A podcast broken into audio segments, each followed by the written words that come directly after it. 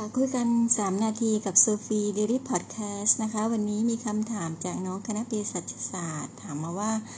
ในทุกวันนี้เราควรจะจัดการความเครียดกันอย่างไรดีคะ ก็ขอชื่นชมนะคะว่าเป็นคำถามที่ดีมากจะว่าไปแล้วความเครียดโดยทั่วไปก็ไม่ได้น่ากลัวกว่าที่คิดนะคะ เพราะถือว่าเป็นสภาวะปกติของผู้คนนะคะที่จะตอบสนองต่อสถานการณ์ หรือสิ่งเร้าต่างๆ ที่เข้ามาในชีวิตประจำวันนั่นเองนะคะ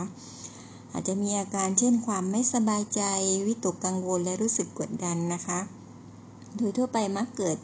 กับสถานการณ์ปัจจุบันตรงหน้า เหตุการณ์ที่ผ่านมาในอดีต รวมทั้งเหตุการณ์ที่ยังมาไม่ถึงก็ได้นะคะ บางคนเครียดแบบรู้ตัวแล้วก็เครียดแบบไม่รู้ตัวนะคะ ถ้าเครียดมากเกินที่เจ้าตัวจะปรับตัวหรือรับมือไหวก็มักแสดงออกมาทั้งทางด้านร่างกายจิตใจอารมณ์และพฤติกรรมนะคะ เช่น บางคนก็มีอาการปวดศีรษะ เจ็บป่วยทางร่างกายได้ง่าย ป่วยบ่อยขึ้น ป่วยถี่ขึ้นนะคะ บางคนก็มีอารมณ์หงุดหงิด หัวเสีย ฉุนเฉียวได้ง่าย บางคนก็แสดงออกอคุณภาพการนอนที่ไม่ดี หลับหลับตื่นตื่นนอนไม่หลับ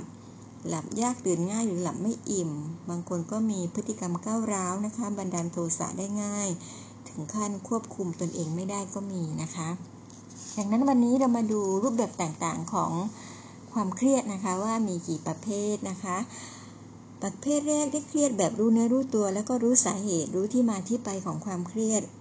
รูปแบบนี้ก็จะง่ายนะคะ ก็แค่หันกลับไปทบทวนว่า เราเครียดจากอะไรได้บ้าง เช่น ปัจจัยภายนอก ด้านการเรียนหน้าที่การงานนะคะด้านเศรษฐกิจรายได้รายรับรายจ่ายนะคะ บางคนก็เครียดในความสัมพันธ์ที่ไม่ลงตัวนะคะ ถ้าจากปัจจัยภายในก็มาจากอุปนิสัยที่คิดมาก วิตกกังวลง่ายหรือ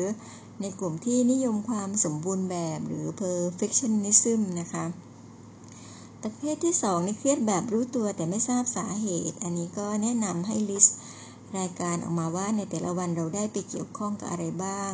และอะไรที่มีเป็นสาเหตุหลักที่ทำให้เราเครียดหรือว่าชั่งน้ำหนักออกมาว่า ประเด็นไหนเครียดมาก เครียดปานกลางหรือว่าเครียดน้อยสุดนะคะเราจะได้หันกลับไปจัดการได้ถูกนะคะ อย่างไรก็ตามในกลุ่มนี้บางรายก็อาจเกิดจากภาวะที่มีสารเคมีในสมอง หรือนิวโรทรานสมิเตอร์ไม่สมดุลนะคะทำให้เกิดอาการเครียดได้ง่าย หรือว่าเศร้าได้ง่าย ซึ่งพบในกลุ่มที่มีภาวะซึมเศร้าหรือ depression นะคะ ประเภทที่ 3 เป็นความเครียดที่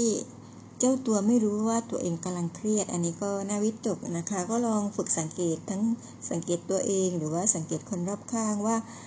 มีอะไรที่เปลี่ยนไปกันบ้าง ทั้งความคิดคำพูดและการกระทำนะคะ ที่คนรอบข้างรู้สึกว่าโอ้ไม่โอเค หรือทักมาว่าเราเปลี่ยนไปมีอะไรผิดปกติหรือเปล่า อันนี้ก็เป็นอีกสัญญาณหนึ่งที่ช่วยให้เราหันมาจัดการกับตัวเองได้นะคะ ส่วนประเภทสุดท้ายค่ะประเภทที่ 4 เครียดแบบ อาจจะรู้ตัวหรือไม่รู้ตัวก็ได้นะคะ แต่ว่าเป็นความเครียดที่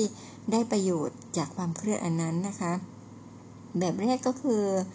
ตัวเองได้ประโยชน์จากความเครียดของตัวเอง โดยไม่เกี่ยวข้องกับผู้อื่นนะคะ กลุ่มนี้ก็จะอาศัยความเครียดทำให้ตัวเองได้ตื่นเต้นนะคะเร่งมือเร่งทำ speed ตนเองในช่วง deadline ช่วงใกล้สอบใกล้ส่งผลงานนะคะ ความเครียดแบบนี้ทำให้เจ้าตัว active มากขึ้นนะคะ งานก็เสร็จทันแต่อาจเสียสุขภาพได้นะคะ ส่วนอีกแบบหนึ่งที่ได้ประโยชน์เป็นการได้ประโยชน์จากผู้อื่นนะคะ เรียกว่า secondary gain นะคะเป็นการใช้ความเครียดมาเป็นเครื่องมือเพื่อให้ผู้อื่นมาสนใจ มาแสดงความรักใคร่เป็นห่วงห่วงใยหรือมาเอาใจใส่ดูแลมากขึ้น